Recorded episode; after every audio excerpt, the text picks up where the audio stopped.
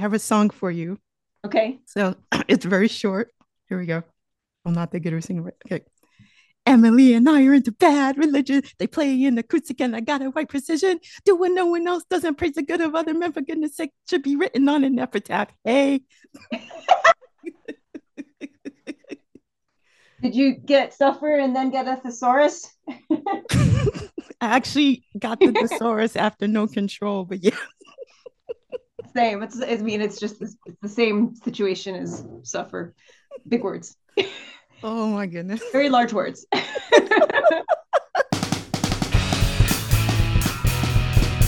With knowledge comes thirst. This podcast strikes first. We're hoping that you'll enjoy the show.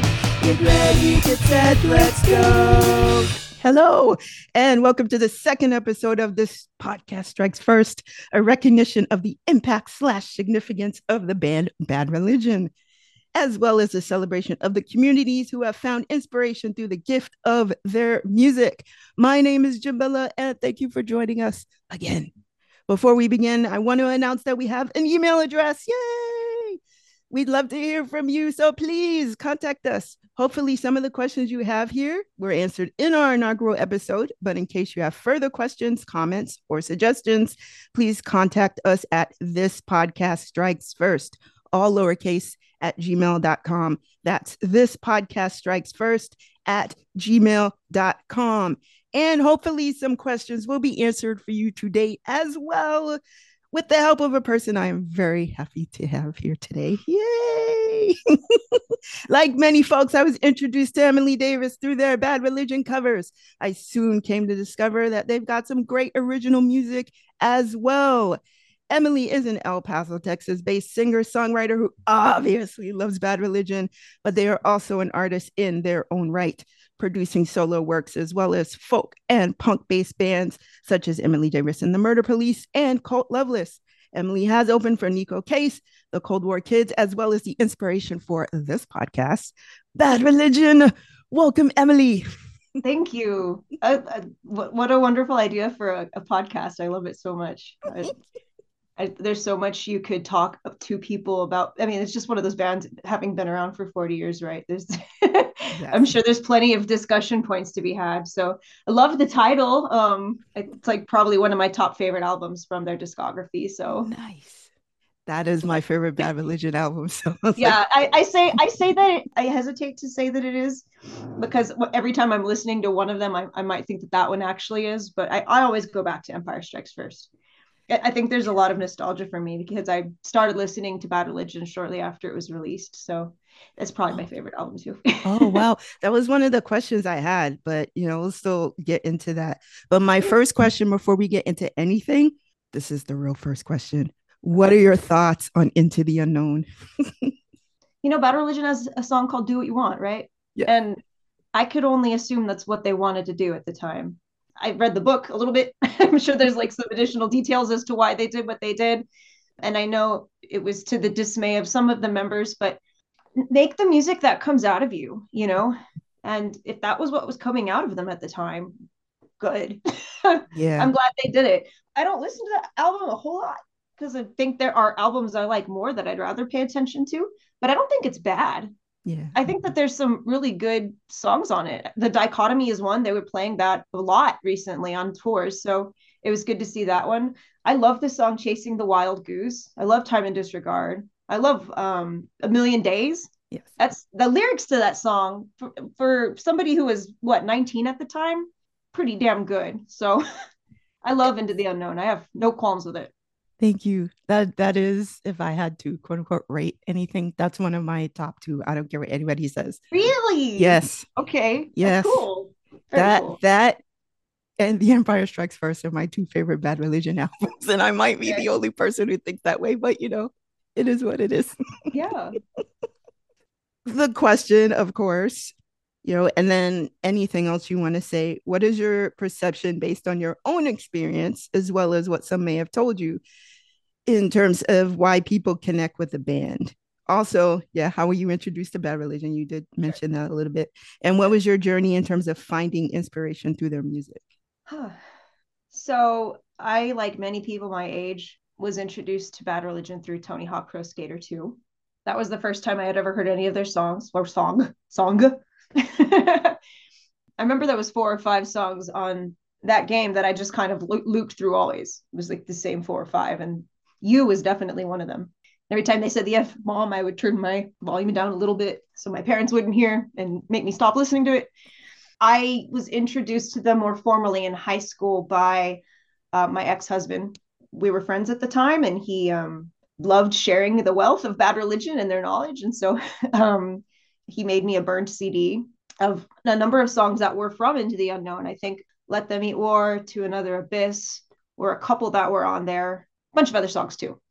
So I fell in love with that mixtape and he made me another one. And soon after i was listening to all of it. So uh, a gateway drug into a very large discography even at the time.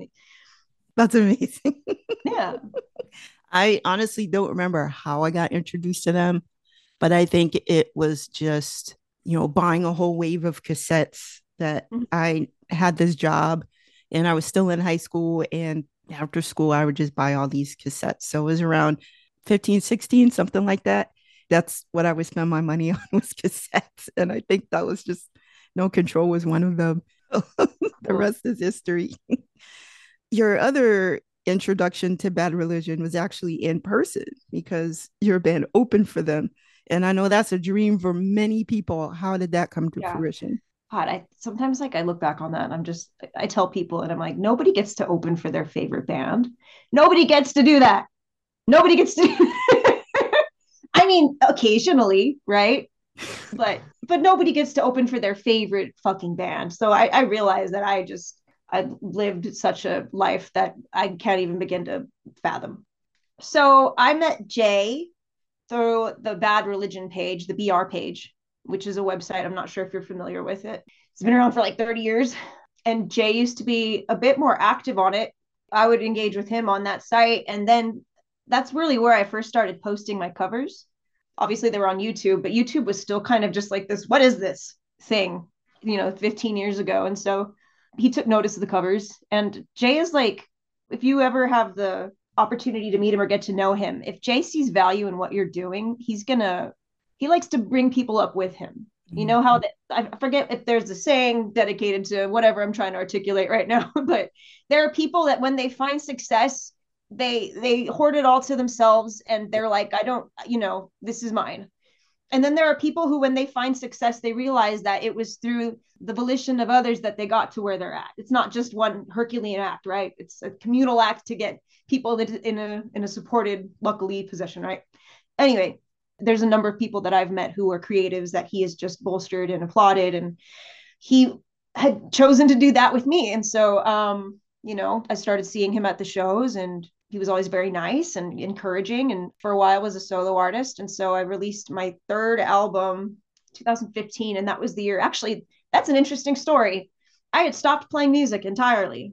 I didn't play music for like two years didn't even touch my guitar forgot like a bunch of my songs i had just gone through a depressive episode and whatever jay reached out to me on the br page asking if i wanted to open for them in el paso and it's like one of those things where i know right no one gets to open for their favorite band I remember just looking at my computer and being like, shit, shit, shit, shit. Like, yeah. And so I, you know, I told him I haven't played music in two years. And he's like, well, it's up to you. And I was like, who says no to that? What kind yeah. of idiot? So I said yes. And then, you know, that got me started on the path down making music again. That, that just, it's crazy how integral to my life they are. I, it's, people probably think it's like overstated or dramatic when you're obsessed with a band or love a band a lot, but like literally they're like woven into my life and how it's played out in a very interesting way. And so I can't divorce myself from their involvement in my life because it would just look completely different. Anyway, I got to open up for them in 2015, formed a band shortly thereafter, and we released an album in 2018 that Jay really liked, Same Old World. And so in 2019, he asked us to tour with them. So we did 16 dates with them, and it was fucking amazing. it was amazing. Unbelievable. as you're saying, that is a dream. No one gets to open for their favorite band. No one does. I mean, NOFX did, I guess, right? Because their True. favorite band's bad religion. I would I would say, I mean, I don't know everyone in the community, But I would definitely say that you and Mike Burkett are two of the biggest fans that I can think of of Bad Religion. if I can, if I can interview Fat Mike, that that'd be wonderful. um, if you uh go, I mean, there's communities where you just, you know, there's tightly knit communities. The BR pages has been one of them for a long time, where you just meet tons of people who know everything, every bit of trivia, every date, every album, every liner note. There, you know, it's a passion for them, and so. Yeah we are not alone in that love for sure. I've met a lot of people who I'm like, damn, okay. so one of the things I do want to do with this podcast is have conversations with people who have varying ranges of experiences. And it's interesting because you've actually named a couple of the things. The other thing I want to do in terms of people with those ranges of experience is uh, talk to people who may not necessarily be familiar with them, but also people who are and send them a few songs and then we talk about their experiences or about how they feel about the songs or or things that have come up for them. So sure. you know for instance i would love to talk about these songs with maybe a history teacher or a philosophy professor or uh, an english professor or whoever just talk about the language that's used in the song uh, an atheist okay. a christian a catholic someone yeah who has experienced divorce and you talked about divorce so you know there's several more than a few songs uh, in relation oh, yeah. to that but yeah. i also hope to do an episode with someone who has or is struggling with addiction and discussing that person's interpretation of those songs and yeah. you have spoken about your experience with sobriety and so you said quote, I'm quoting you here, go into therapy, working on sobriety and re examining certain aspects of my life, it was important for me to have a catharsis in the form of songwriting. So, can you expound upon that, what it means when it comes to your songwriting? And as a person who is quite familiar with BR, yeah, a, a person that's familiar with their songs, what ways have you connected? To those songs in terms of sobriety with songs like Supersonic, and there's so many more. There's even Billy Gnosis, which what mm-hmm. uh, I, apparently that was uh, Brett Gurewitz's alternate name or something. so you know there there's plenty of songs like Billy, which is a song that yeah. has made me cry. So yeah. there's more songs than that. But what's your connection to that as a person who has struggled and is dealing with sobriety? It's gonna sound funny. Um, there's a song that I really link to it that has oh two, two. I think one of the most important songs to me from Bad Religion's catalog is Slumber. You like that? awesome. Okay, good. Love that song. Love yeah. it. I was, you know, in high school, I, I, you know, I'm bipolar. I struggled with depression for many, many years. And I'd never been able to like look at it through a lens of, you know, it's kind of a dark song when you think about it. It's like, don't worry, you are going to die. it's going to happen. Don't worry the presence of death and the fi- finiteness of life it just kind of gives you an appreciation i guess for things. And so slumber really helped me. That song's really important to me. And so when i when i struggle with you know things like that it might not be like you know songs that i gravitate to that are specifically about addiction that they have. It's just the songs that resonate with me the most. Because my addiction comes from a place of depression and darkness right? So i think the other song is going to weird you out a little bit because it has nothing to do with this at all. But on Empire, there's a song called To Another Abyss.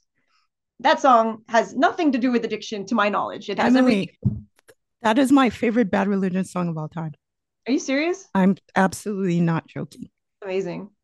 That song, I think, is about like a, a, a soldier who is dealing mm-hmm. with PTSD, right? So yes. nothing to do with uh, sobriety at all. And when I was 15 and I first heard that song, I didn't know what he was singing about, but it felt like I was going to another abyss every time I had a depressive episode. And what was I, what was I, what do I have to celebrate?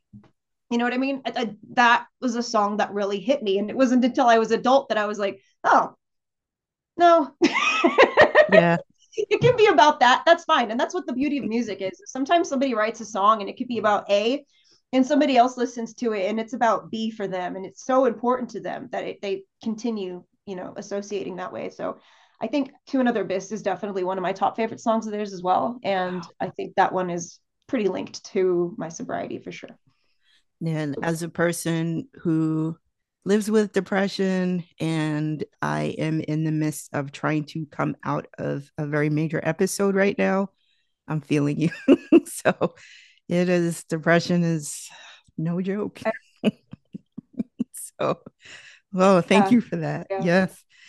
I also want to talk about your song Phantom Limb because I am a person who is an amputee and I oh, wow. Yeah, I experience phantom pain. so oh, wow. Yeah. so I'm also a person who has survived abuse. So I concur with you in terms of speaking up. If you are able to, or if you have the capacity to, I support anyone who is able to speak up about their abuse. And one of the things is a lot of people go, Well, why didn't you talk about it when it happened? And you know, there's many reasons, and there's an answer for every single person you ask that. But Maybe it's because they don't realize at the time that they're being abused. Exactly. And I think that was the case for me. So exactly, exactly. You know, there are some things that happened to me when I was a child that didn't get triggered until I was much older. And then I started talking about it. And so, you know, the experience is going to be different for everyone. Yeah. and sure. so I, I really appreciate that. So for that song, what was the meaning for you or the inspiration for you? Oh man it's pretty dark. it alludes to some very dark stuff. The overarching part of that song that I hope people relate to is that you can, I mean, it's encapsulated in the lyric, you can sever off abuse and act it on an ugly whim, but it lingers like fog, clings on like a phantom limb. And so I can remove myself from the abuse that I sustained 12 years ago or however long. And there's parts of it that are still molded to me, that are still built into me, that I, you know, therapy is wonderful my friends, family, my husband, now all of it's lovely and wonderful, but there abuse is built into you as it happens. It's like hammering away or chipping, you know. I feel. And so you can you can cleanse yourself of it mostly, but it still has the impact that it had on you is still there. You know what I mean? You might be able to cope with it better. It might be manifesting out of you differently. That's true. But you still you still sustained abuse. And so for me, at least in my experience, I could cut it off but there's aspects of it that I still feel. So that's that kind of the metaphor behind the phantom limb um, imagery, I guess. And again, as a person who has experienced and survived abuse in varying forms, I think that's a pretty apt way of describing it.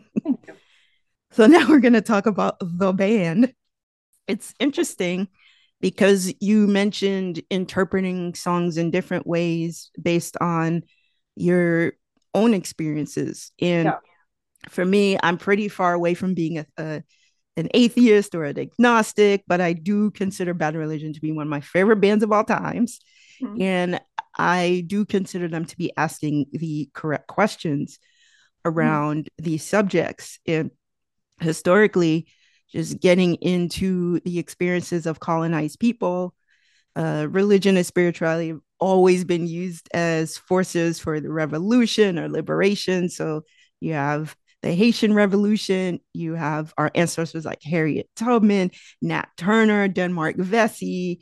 With Denmark Vesey, you had the establishment of the AME Church. So there's always those connections and just even subverting gospel songs to have instructions on how to liberate yourself. So these things have been used in positive ways. You know, you have Fannie Lou Hamer, Malcolm X, Martin Luther King. So people have utilized religion and spirituality in ways that furthered movements. But you also have where I think bad religion has taken it, sort of the critiques of religion as connected to an imperialist force, mm-hmm. as connected to a political force that is advantageous for the oppressor. So sure. I think that's more in line of where they're going. And that's where I'm like, yes, I agree with that. Oh, yeah. I completely agree with that. yeah. So, yeah, like r- religion being used as a rationalization for criminalizing or worse, uh, variances of gender expression or orientation. So that's where you get the imperialist part because globally, you know, we have two spirit folks various communities in Africa, genders aren't even named until the child gets older. So, you know, this idea that gender is universal, which people say here, which is far from true. we can also recognize how white supremacist fears of depopulation, those things have prompted anti-abortion regulation because even before like we're talking about what's happening now there have been groups of clergy there have been rabbis to assist people who didn't have care in terms of terminating a pregnancy so mm. these things also need to be discussed it, nothing is in a bubble nothing's in a vacuum and everything has a context in history i think the questions that bad religion asked are i think they're succinct they've been very clear that they're not anti-religious in the way of like people who practice religions are horrible people.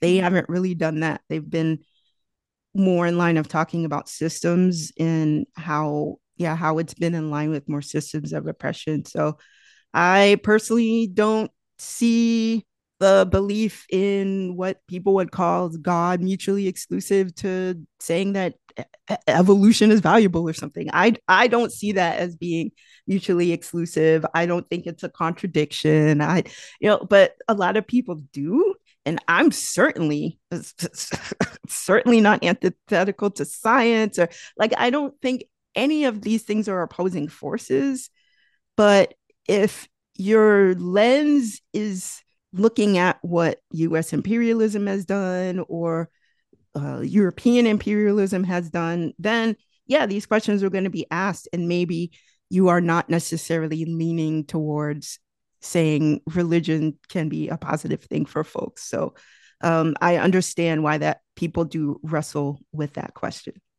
It's interesting because I think the people who I don't, I don't know, there are probably some people who take an affront to bad religion and their criticisms and they think oh it's it's about me it's like no no sweetheart they're they're criticizing me and what I've done and what I've stood up for. And it's like no main character syndrome no.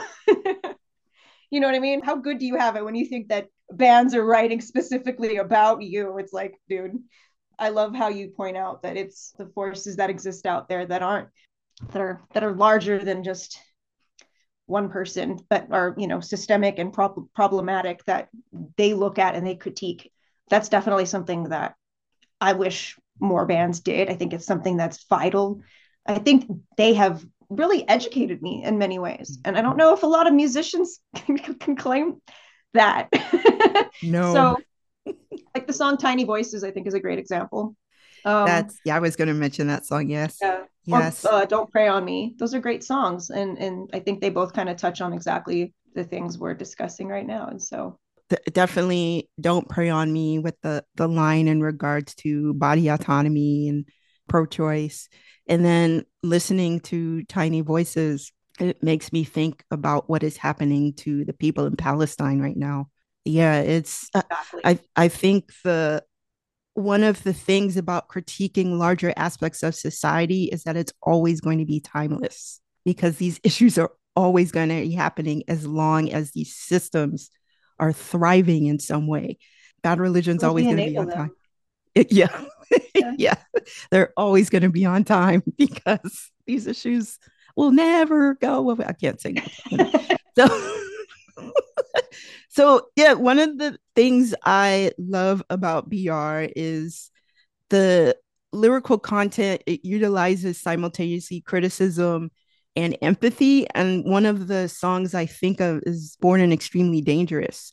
Mm. So it does sort of preempt the whole incel movement, quote unquote, by a number of years. But it's also empathetic to the person who gets roped into that culture because it's like, well, won't somebody listen to me? It's not like you're a horrible person because you got roped into this culture. It's like there is a context behind why they got roped into this culture. So it's not, it's again more blaming the culture as opposed to the individual.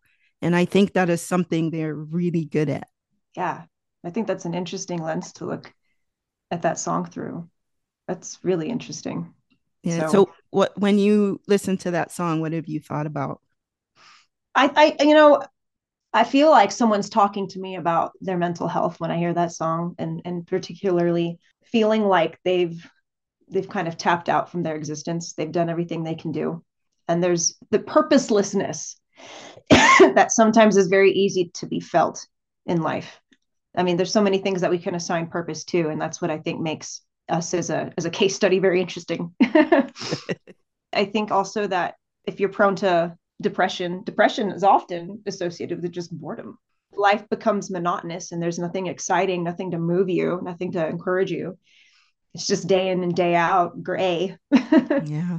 Some people live in that existence and they just suffer through it. Some people do some tragic things because of it. You know, some people try to find their way out of it in a positive manner. It's it's all it's all different. But I guess that's kind of I just heard that song and just hearing somebody who I felt like, I mean, not that I, you know, empathize with any kind of action that may or may not have been taken on the narrator's part because I realize it's a narrator and it's not, you know, Brett literally maybe singing about those things. Mm-hmm. Or maybe he is, I don't know. It just it felt like he was singing to me directly in a way that very much of that song I can relate to. Yeah, I can relate in a way as well. I recently wrote an essay which after writing it I realized, oh, the essay is actually pretty similar to that song. So it's just like, oh, feeling the isolation, feeling the loneliness, and you know, figuring out what outlets you could use in positive ways. So yeah. Yeah. I think the counter, I don't know if you would call it a counter. Some people would say that, but the interesting thing about this band is that the songs are discussing very serious subjects, examining constructs, doing all these things, and yet they don't really take themselves seriously at all. Mm-hmm. And I love that. like, they're performing these songs about imperialism and violence and all this, and then they're just making jokes in between the songs, or you look at the interviews. So, as a person who is usually a pretty silly person, I love that because the perception is that people who think about these things, people who write about these things, people who organize around these things are just serious 24 7 and yeah. they don't know how to laugh and they don't know how to love and they don't, you know. So I yeah. love that these men who are writing about very serious issues, they're like, whatever, we're bunch of silly people. I could add to that just very briefly. I yeah. think I mean obviously that is the case that they're lighthearted and it's it's good to be. But the people you surround yourself with, I think often enable you one way or the other in a positive or in a dysfunctional manner. And my experience playing live music prior to touring with them was playing in dive bars where I'm supposed to play at nine, but now I'm playing at 11:30 because one of the bands hasn't showed up and oh, can I borrow your amp? And just uh, that's that was and still often is my my lived live music experience. Mm. But then to go on a journey with a you know a legendary band and just see a well-oiled machine at work. Everybody on that team has a good nature to them. They're all very positive people and they also come here to work and they do their shit and they get their shit done. And so it's it's interesting to see them like I'm doing my shit right now and I'm I'm going to be doing my shit until I'm done with that shit and then when they're done with it they're also kind of goofy. And so I, their crew I, I had such a good time bonding with their crew. Every single person on that team they've they've really chosen the right people to lift them up and have chosen the right people to enable them to be able to um, get in touch with their creative side and not have to worry about so many things so that ultimately they they can do what their responsibility is which is perform for people to the to the best of their abilities. And so shout out to Bad Religion's crew. They're fucking dope. They're so cool. there were three specific situations where I said to myself, I have to pick this person's brain a little bit, mm-hmm. referring to you. There are the videos where you were in the back when Bad Religion was doing sound check. I said, This person really loves this band. And I am so fascinated with people who love a thing regardless of what it is. I mean, if it doesn't harm anybody, obviously. Oh yeah, but like geek culture. I love it so much. So I saw those and I said, okay, who is this person? who is this person? Aww. And then, of course, the parody of NOFX is I'm a huge fan of Bad Religion, which you know we sang at the beginning a little bit. And then your cover of Only Entertainment, which is probably my favorite ever Bad Religion cover song. Wow. Yeah. Awesome that gave me a little, you know, I I teared up listening to it. and it's it, cool it, because you're you're spanning so many years with these examples. The the new Maps of Hell video is I think 2009, Ooh. you know, 2008, 9 and then um the huge fan video i think was like 2013 14 and then only entertainment i think i recorded with johnny like a year or two ago. And so you just kind of expect, eh, like bounced around a great expanse of what i've done online. So that's very interesting. Wow. Yeah. I think it's amazing. And i think with only entertainment if you know the original song and then you listen to the cover it gives it this that's my favorite song on on generator. Mine We have similar tastes. It seems. I, yeah. I mean, it's hard to pick because there's so many good songs on that. But I feel like there a lot of my favorite songs are either their B sides or their very last song on an album. Yes. So Don't Sell Me Short is in the top three of my favorite Religion songs of all time, which is a closer. So probably my favorite on New America for sure. Your version of Only Entertainment gives it a particular level of pathos that. Obviously was not in the original. I, the original was it had a little bit more satire involved. Yeah. But I but I think your version got to uh, what bad religion's ultimate message is looking at yeah, what okay. the larger structures are that's what i felt listening to it it's it's the critique of a larger structure where people who you know coming off their jobs or you know dealing with something in life, they're like, oh, I have to pay this bill. I'm going to get kicked out of my house, whatever. And they turn to the TV, they turn to the internet, whatever. That's what I'm feeling. It was mm-hmm. this, this pathos, this sorrow. And it was just something to it. I'm like, oh man, I'm like tearing up listening to it. So thank you. Wow. I really appreciate your reading of that. And then you've got you've got quite a bit of songs that have a similar reading, but that one for me is I don't know. It was especially because it was so it was so different. It was along the lines of what they do, but it was different at the same time. So there's a gentleman by the name of Johnny who lives in Germany. There's a gentleman by the name of Johnny who lives in Germany. Johnny and uh, I've known him for years, and he's done bad. He he used to do bad religion covers with another guy, ten however many years ago, and I should reach out to him because I know he wanted to do some more, and I just life gets in the way, right? But you know, a number of years ago, he reached out to me asking if I wanted to collaborate. And so we've done a few and he and he is entirely responsible for the arrangements. And I mean, he's a world-class musician. And so it's very humbling to be able to sing to those songs. And I certainly endeavor to do a good job and be thoughtful with my vocal performance. He's insanely talented. So that you know 90% shout out to johnny I, I, gave my 10% but the 90% he mixes it masters it and everything you know wow. just so he's amazing yeah. Johnny yay! Thank you johnny. I don't know you but thank you for making such a, a, a wonderful rendition of only entertainment and the other songs as well. Oh man i here's where we get to the little bit more serious aspect of our conversation because everything is dialectical to me. I want to intro with that.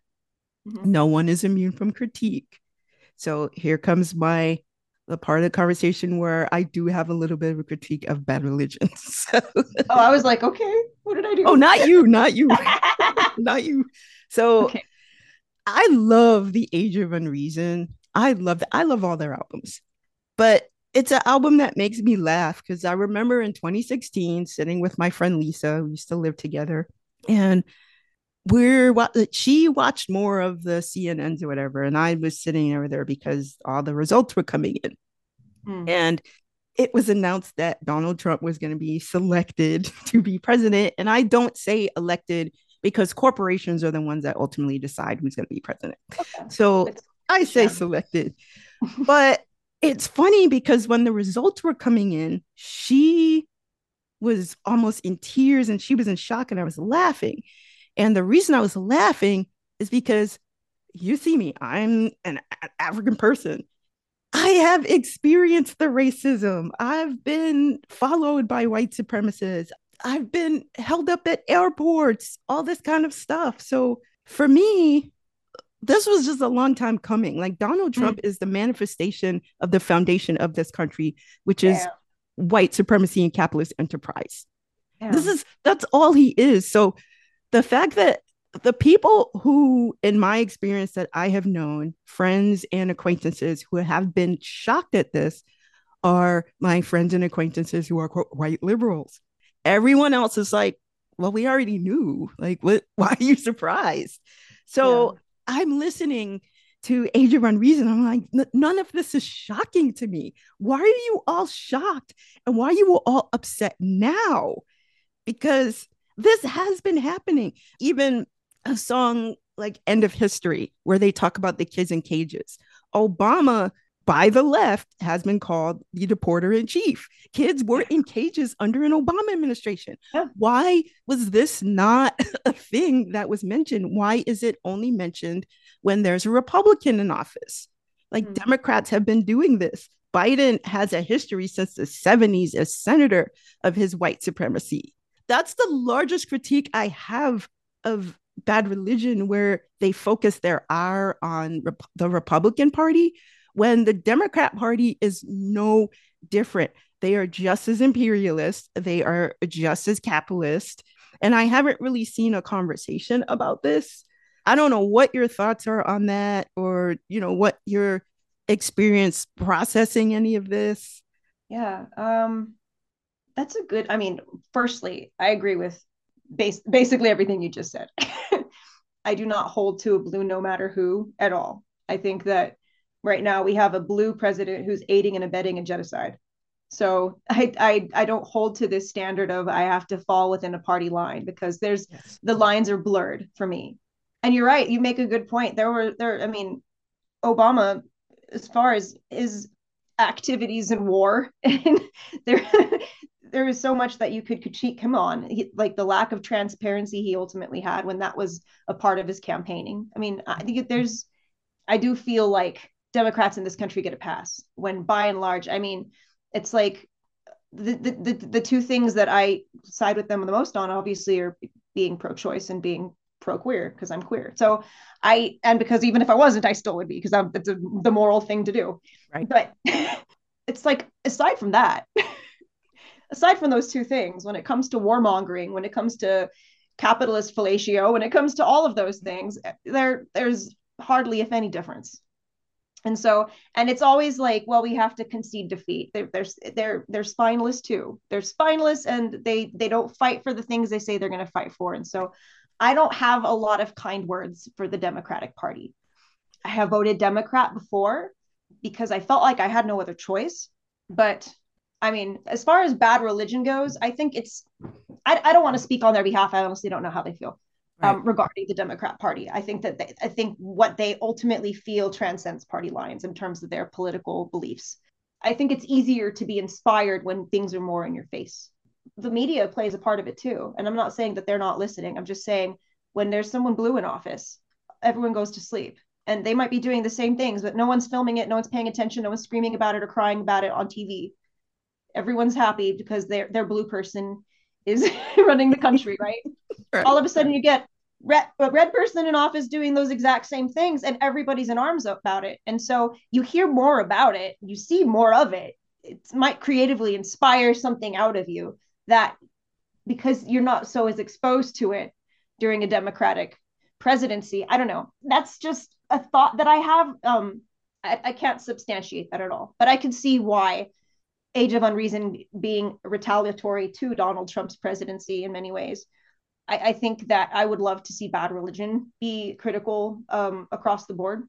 I think that would be important. So I hope that answers your question. I don't want to speak on their behalf. That... I don't know how they feel about, you know, Democratic, Republican, whatever. I mean, um, I, I know they have spoken specifically. I mean, I, I agree. I cannot speak for them as well. I don't know them, but they have spoken specifically on candidates and they talked about why they I don't know if you would call it an endorsement, but they did collectively vote for Obama and Biden. And mm. they have in interviews stated their reasons. I'm like, wait, but these people have a history. Obama supported wiretapping. Why would you, you know, that kind of thing. And your response is again, I concur with you wholeheartedly on this. That my other critique would be the lack of intersection in some ways mm. from the mm. ban. there's always a nod or several to Greek philosophers, but you never hear anything about, say, a Frantz Fanon. You uh, always hear them talk about how Europe is more forward thinking based on the support of atheism, for instance, or they're more tolerant. But the thing about tolerant is that it conceals intolerance. We should be working on a society that breeds acceptance versus tolerance oh, yeah. because bubbling under that surface is violence towards various groups of people. As a mm-hmm. person who has been to Europe on more than one occasion, I can attest to that. So it's it's kind of interesting how they're talking about cultural accessibility and tolerance, but if you ask non-Europeans who live in Europe, they do not share the same views or experiences. Yeah, obviously it's not a monolith, but there are plenty of people you can talk to who have experienced violence at the hands of a European government. Or, you know, even if you don't practice religion, just the laws that are coming up right now that are uh, anti-Islam or or laws where you cannot wear hair coverings or you know how is that tolerant if they're creating these laws that mm are very much targeting certain groups of people so i think those are things to think about as well the former president Nicolas Sarkozy calling North Africans animals. Like that's an example. France being reintegrated into the uh, organization of NATO, which had a hand in the destruction of Libya. Same sex marriage wasn't even legal until 2013 in France. So, this idea about tolerance, I feel like it's clouded by personal experience or levels of comfort. Like, well, you know, they treated us okay. So, you know, Europe's uh, fine. You know, so I again, I don't know them, but I'm just going on and I have read the books. And that's just a perspective I have. Like Europe is not tolerant to everyone. It's very selective in terms of who they are tolerant towards. And I am a person who does not advocate for tolerance. I'm a person that advocates for acceptance because acceptance uh, means that you are seeing people as a whole person you are seeing uh, someone's full humanity versus tolerance. It's just like, well, I'm just going to coexist with you so we don't have conflict. It's basically a de facto form of conflict avoidance, as far as I'm concerned. Yeah, it doesn't escape any of that. Also, the praise for Europe does not address the effects of imperialism that are spread all around the world in the global south. You know, sure. for instance, while they talk about imperialism, their lens is still US imperialism. Like they don't necessarily address European imperialism or mm-hmm. the effects to people who are not European. Those are the two major critiques I have about Bad Religion. As much as I love that band, I think we have this culture where it's like, you can't critique your favorite musicians. Why not? They're people. So no one is immune from critique. I don't know if I will ever meet these people, but this is a podcast about re- bad religion. And so, you know, talking about these uh, contexts, and I, I think it's really important. And it gives people to think about, and maybe it's like, oh, I've never thought about that before. I don't know because I've never heard anyone else talk about it. And I don't know if I'm the only person thinking about it. But those are definitely critiques I have of the band is is what you're referring to more in in terms of specific songs or is it in their book because i know in their book they do talk about germany and how germany played a role in their early yes growth yes so i'm, I'm talking about that and greg graffin does talk in his book specifically about how europe is more forward thinking and more tolerant and yeah. praising how atheism is something that's accepted you know that sort of thing but i think yeah. the lens is so limited based on his and their personal experiences and yeah. levels of comfort that it lacks an intersection. Oh yeah, I see what you're saying. Yeah. I completely see the need to be I think it's important that when you have a platform, it's um intersectionality is important, especially if you're trying to be if, if you're if the idea is to help educate people. I don't want to say that that's what they're trying to do. I realize that they're musicians and they're just making music because they love it. But if a modus operandi and part of your band is trying to bring awareness or education, I can see the value of intersectionality playing a role in that. So yeah, your England seems like a beautiful place from afar. I re- I don't know if you remember this, but there was what was it AOL or Guitar or one of those when they had the questions coming from people in other countries. So there were a lot of folks from Argentina. And the interesting thing is like Bad Religion, the Ramones, so many bands. South America goes out for these dude, bands. Dude, it, honestly, I've I've talked about this before. If I was given the opportunity to tour a continent, I would tour South America. Ooh. Yeah. I would I would think I think there would I don't know how how the that would work because the big it's a big continent there's a lot of cities there's a lot of space between them right but the the idea of going to Argentina or Brazil um, or Chile I have people from those areas who throughout my musical career have been awesome. More frequently than I see I see them more frequent than Europeans for sure. And so they care a lot. They're passionate. They really love music. They really love supporting the musicians that they admire. So I I think going to South America and performing would be sick. That is actually on a bucket list of mine to go to a concert in South America because they that is how you have a concert as far as I'm concerned. yeah. I want to go to Lima, Peru really bad. So. Ooh. Yeah, I I have comrades that from there. So yeah. Yeah, I they they go they go wild. yeah but there was a question, I think it was from a woman in Argentina, I think, that she asked the band, and I think maybe it was specific to Greg Graffin. I can't remember if it was the whole band or just one person. But she asked, What are your thoughts on feminism? They were like, Oh, wait, wait okay, okay. And so Greg was like, Yeah, you know, I didn't really think about it until I had a daughter. And then what didn't we do that rock for choice thing? It was so funny. It was kind of awkward, but it was funny. But the fact that they had songs, you know, discussing you know feminist issues, you know, it's it's something that's there that's in their purview. So yeah. so there there are a couple of intersections there, but it's like put push it a little more. That that would be my critique. But this is this is all in love, you know. mm-hmm. so here's a less pressing question.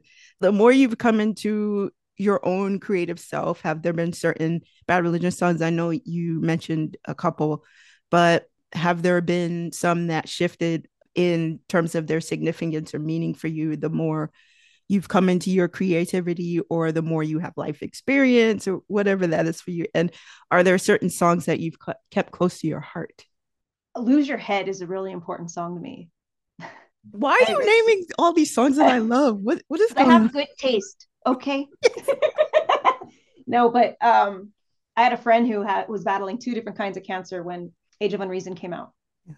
and it was just the big that the first note and the drums coming in just like i i have chills talking about it Ugh. like it's mm. hearing it live too dude it's uh aesthetically it's a, a great song i know that they had made a decision to taper it down and to play it slower make it more of an anthem because apparently at first it was a punk rock song yeah. but you know the the choice to let it be nestled in the middle of this album that is pretty dynamic and, and it might be in my mind the most dynamic song even without the speed attached the best songs this is what i'm learning some of the best songs you don't say a lot you don't have to say a lot i feel like sometimes i'm plagued with wordiness and I, I need to pare down and just simply put something out there and sometimes it's just one phrase you know what i mean and so it's it's a simple song. The verses are simple. The chorus is a repeat, repeated line.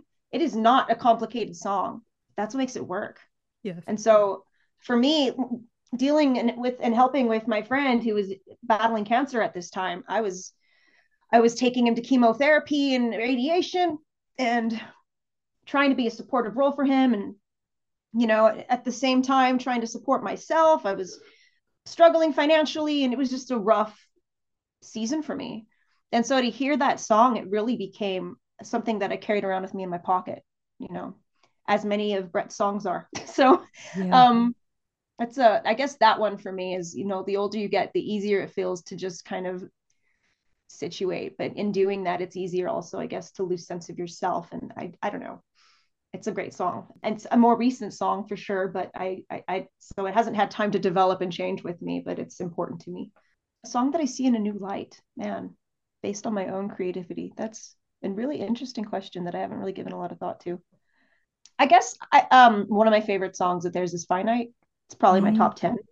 Wow. I love Finite. It's the best. I say it's the best song that never made it to Dissent of Man. it's so good. Such a good song. I feel like that's also a master class on good songwriting. And I, I think it was, I mean, I loved that song because it sounded cool when I was, you know, 22 when it came out, 23, however old I was. It sounded cool, so I liked it, right? But you, the, it's like one of those songs. The more you sit with it and look at it, the more you can uncover as to why it's a brilliant song. Mm-hmm. And so I think that comes with you know your own time and whatever. So seeing seeing the, the interesting chord choices and things like that that you know the, the the bridge and how impactful it is the message and why it's so important and how it attaches itself lyrically to the verses i i just that's a song that i think i, I knew i loved from the beginning but every time i hear it i feel like i have another reason to love it so i hope that helps with that yeah. question i have no idea what the fuck beyond electric dreams is about sometimes i think it's about moses i don't fucking know i have no idea in fact brett one time he was like on a chat when they were playing the song. It was like the live a live stream thing, and he was like, "Anyone know what the song's about?" And everyone's just you know this this this this, and nobody knows. no idea. I you know I think I think about uh, it being about Moses because the line of um what's the line of uh, about I, there's a I'm I'm tired and I can't think but there's a line in the song that makes me go oh this is about this is about God coming down and transcending in heaven and manifesting on earth and fire and things like that so that's what it's about. But I, I think it's probably way more complex than that. Let's go where the raptor goes. What? I don't know. But that's probably in my top five favorite songs. Even though I don't know what the fuck it's about, the way it's built, I think it's just such a good song. And so I, I don't really I love knowing what the lyrics are to songs. I love like reading. I'm I'm a very lyric driven person. So if I can understand what it is you're saying and follow along and connect with it, that's where I get the most enjoyment out of music. So it's kind of like a paradox with Beyond Electric Dreams because again, I don't know what the fuck he's singing about. I really don't. But I'm I'm obsessed with that song, and so it's definitely in my top. Slumber, I already told you about and why that's important. There's others that I'm blanking on, but I mean, there's so many songs, right? Amazing. I know they get compared to Lennon and McCartney a lot, and there was actually a reference to that. I think in "Do What You Want," the book. Hmm. But yeah, I think they're one of the greatest songwriting pairs that I have experienced. And it's actually, honestly, not much of a difference. And I think in uh, what was it, the Hollywood Palladium DVD, they talked about how at some point their songwriting has merged, even though they are distinctly different songwriters in one way or another, but they have merged in some way where it balances itself. And yeah. Greg Graffin being a more scientific writer and more Brett Gurewitz said he's more observationist. I think that makes a whole lot of sense. And Brett is more stream of consciousness. I feel like Greg is an an external writer and Brett is an internal writer, if that makes any sense. Yes. And there's crossover. I'm not saying that that's yes. you know monolithic. It's not, but I feel like Brett can be real deep and introspective about some shit, and Greg can do that, but maybe on a more outside looking in level. And so, mm-hmm. but I also think that you know there's instances where they've transcended that. And I do see, or I think I see, especially in later years, how they've influenced one another. Mm-hmm. It's kind of rubbed off on each other. And so that's what's cool. If, if they were so separated, it would just, you know, but they, there's songs, there's even songs where you, it's hard to tell who wrote what, you know? Yeah. They've got to that point. And so both are just insane songwriters and bring such merit to what they do for sure. If I could meet either one of them and just talk about writing for two hours, I would totally do that. oh, you and I both. You and I both. we talked a little about about favorite songs, impactful songs, and how they sometimes commingle. And I talked about Billy. Billy's not even on the top five of my my favorite songs, which just shows you how great their songs are. But it is to me again one of the most impactful and you know, sorrow is another one that has made me cry. Don't sell me short. I've cried on. That is in my top three. but you know, tiny voices again. It's such an incredibly moving song, and I think that goes to again the empathy. Even though they're talking about the critiquing larger structures of oppression, or there's that humanity that's in there, and I think it's purposely done to counter the pessimism that does exist in punk. It's mm. countering the nihilism. It's countering all these things which they actively fought against. And sort of have disassociated from the punk scene because of that nihilism, because of that violence, because of the misogyny. And mm-hmm. so when you take a band that has been around this long, I think this is why they've endured because they do acknowledge the humanity in us all. The people aren't necessarily associated with the structure. Sometimes we do get roped into that. So, for mm-hmm. instance, just because we both live in the US, it doesn't mean that we identify with what the US does. Oh, fuck no. Right. So, so no. Right. So I think that's really what makes Bad Religion so distinct from other punk bands. And while listening to punk, I'm a punk kid. So, you know, I'm in my yeah. 40s. I'm still a punk kid. I don't care. But when you listen to a lot of punk, is just saying, and, you know, they've emphasized this in the book, and others like, oh, fuck the government. But they're more like, okay, but why fuck the government? Yeah. you know? Yeah. It's it's easy to be nihilistic. Look outside. The world sucks. It's horrible. It's terrifying. Exactly. so much it's it's so easy to be a nihilist. Like it's not hard to be a nihilist. Are you kidding me? But that what does that offer to everyone? It's like someone going outside being like, "It's raining, you guys. It's raining, guys. It's raining." It's like, yeah, we're standing in the rain. We fucking know. like, I'm wet. I know it's raining. Like, what good does that do?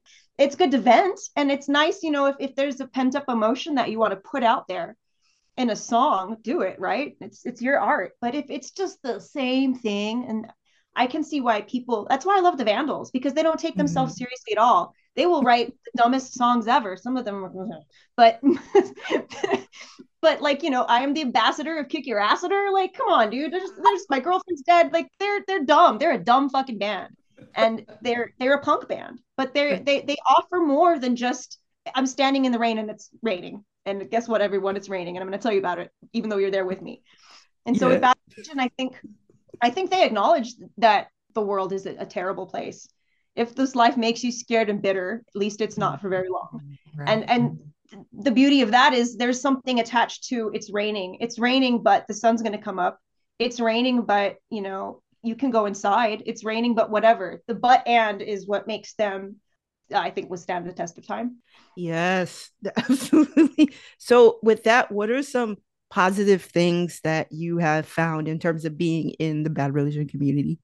Oh wow people are just so fucking nice. Like it's it's so easy to go outside again and be in the rain standing in the rain and all you feel is rain right?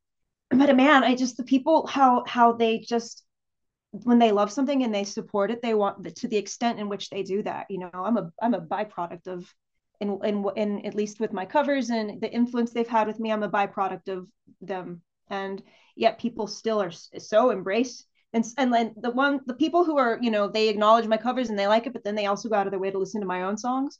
I say this about touring too. It's a reminder that people are there are good people out there. There's a lot of shitheads out there. The world is a run amok with shitheads but there are some people out there that are just gems. And i feel like a lot of them exist in this community. And i think it's a community that you know again i don't want it to make it sound monolithic but there are reasons people love bad religion. And if, if it's because of the intellectual merits they bring if it's because of the creative merits they bring if it's because of but those things uniting people and being common factors i think it's going to carve out for them a different portion of the populace. Mm-hmm. not without its flaws it's overrun by white dudes but um it would nice to see a little bit more variety. But point being you're going to have a different core group of support than you would a band that maybe doesn't prioritize those things. The reason I when I was on tour, every night I'd have somebody come up to me and oh I've been I've been watching your covers for 10 15 years and uh, that's so cool to meet you. I knew you'd do this someday. We were all rooting for you. And I was and every time oh. somebody came up to me and had something like that to say I made it a point to tell them I get to do this because of you. Yeah. I get to I get to do it in part because I don't suck. Yay for me. But there's fuck a lot you. of people that, no. Hooray for me and fuck you yeah. I almost missed that. Good good job no, but like there's a million people out there who are good. There are. Yeah. And so part of why I get to do this is because I'm good at what I do. But I get to do it because of those people. And so every single time I saw one of them and they came up to me and they wanted a picture or a hug or something, I let them know I get to do this because of you. Yeah. If you did not, if you did not exist and you did not support me, you and everyone else who has, I would not be doing this. You know, is the earliest form of me going online and just annoying people with my covers, my squeaky, my out of out of tune guitar and my nasal voice, and people still wanting to listen to them and share them. Building a, a, little, a little army around me that that has been very supportive over the years. You know, yeah, I, I, have nothing but good things to say, and my appreciation for every single person who's helped me manifest a dream that was beyond my comprehension is, is so deep.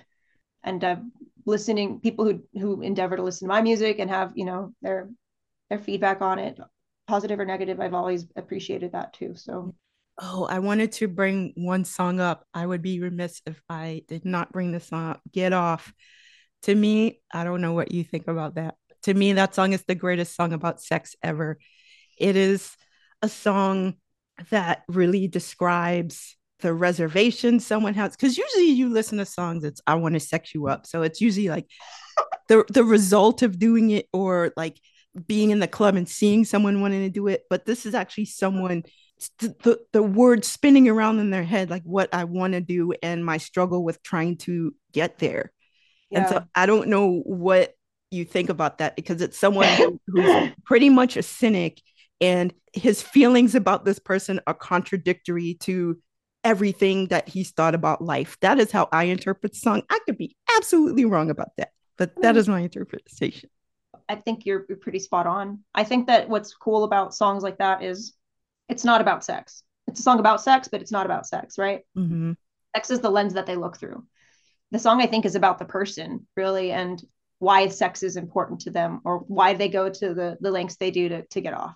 And so I think if you look at it through that lens, it could be applicable to a lot of different things. The mechanism mm-hmm. that he's applying it to is sex, but it's a song that I think could be relatable to beyond just sex. And so I, I, I really appreciate songs that do that. Again, it's the but and for bad religion, right? You know that they they tap into, and that's yeah, I love that song. I think song. I think that's and you can look at it through the lens of sex, and it's funny and it, it exactly. It yeah, it, it, it's nice to feel like a cynic, you know. Yeah, right. It's the awkwardness of sex, and I. It's very rare to have a song about that because usually when people write songs about the awkwardness of sex, it's just sort of jocular. I like that it's taking a, again a humanistic approach to that awkwardness. They do that so well they just but people relate to them and love them because you know so many of their fans they feel like people don't get them they feel like they've been kind of outcasts absolutely for, for myself reasons. included so, yes yeah, yeah. oh i was bullied i was bullied beyond belief when i was a kid i you know i wanted to die when i was 13 14 years old like i me yeah too. i mean me too so yeah i think that's why i clung on to them especially hard when into my teenage years because i felt heard and seen and things that I was thinking about that I couldn't really articulate. There was a band articulating them for me. I was raised very Christian, super duper mm. Christian. I was a worship leader. That's how religious I was. Wow. Um, yeah. And so, you know, my junior year, sophomore, junior year, I always had a hard time when I would play worship music because I never felt like I could get past the ceiling. Mm-hmm. You know, I was mm-hmm. trying with my heart. It wasn't like I'm performing for people and I want them to like me. It's like I really, no, I really want to do this and I want to do it right. I want to I want to worship God correctly, and I mm-hmm. I, I want to make sure that I'm doing it appropriately, and I'm, i want to make sure that He's pleased by it. Try as I might, I could never get past the ceiling. It was just a fucking ceiling, you know. Right. I'm inundated with you know my whole social life is around my church and my youth group, and I you know, but there's these thoughts that I just can't seem to shake out of my head about why why can't I ask questions? Why do I feel these things and I feel guilt for them? Why do I never feel God? I see all these people around me speaking in tongues, shaking and crying, talking about feeling his presence. And I'm over here in the corner, just like, I would like that. I would like that a lot. What it is about me that is failing that I don't get afforded that. Mm. And I remember again, my ex husband burnt me that CD and he put Shattered Faith on it. Yeah. And wow. I remember listening to it at night in my bed crying yeah. because I was hearing, you know, somebody who get it, yes. somebody who gets it and, and wants to understand it too. And I don't know, it just, my my brain couldn't wrap the, my head around the lyric the, the verses back then it was just the chorus that i clung to really hard i mean that's that lyrically it's really fast it's a very fast wordy bad religion song but and so i was just kind of like okay it's a good verse and then i'd get back to the chorus and i'm like okay this is where i'm at you get it top song for me for sure one of them um, yeah you've shattered faith faith alone god song there are plenty materialist If you want to go there. I love that song. yeah. Yeah. And yeah. I, I am not a person who is an atheist. I love those songs. I, Mhm. you know, it- they're they're great songs. They have such a great catalog, and I agree with you in terms of trying to pick what a favorite album is. Or it Yeah. it's hard. Yes, I have two, but it's I still don't hard. think they have an issue with the concept of God. You know, they're, they're naturalists, right? Right. That the Greg says he's a naturalist. Right. He's an atheist, sure. um, I don't think fundamentally they they have an issue with the concept of a loving, benevolent God. I don't think they think he exists personally. But I don't think they take an offense to the concept of it. I think what they take offense to is how we let that concept dictate how we treat one another, how we treat the planet.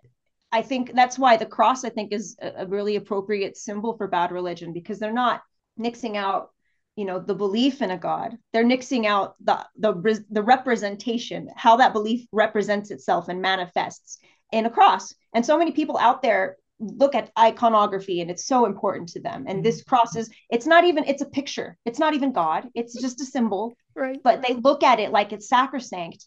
And so to take that and go, no, it doesn't like it's a picture, it's an icon, it, it's not sacrosanct, it's not mm-hmm. representative. If there's a God out there, he probably hates this fucking symbol because, like, why would mm-hmm. you go look at the thing you died on? I'm gonna wear it. Like, what? Right. It's and I always talk about this how people wearing crosses, pendants, and all this, and the image of Jesus, like you're still worshiping death, even though it's talking about oh resurrection. You're still worshiping death in a way. At the same time, you're afraid of death. So which one is it? I definitely, I think that's a great point that you made. I, I've Sure. known a lot of people who who like bad religion and they believe in God, but Mhm.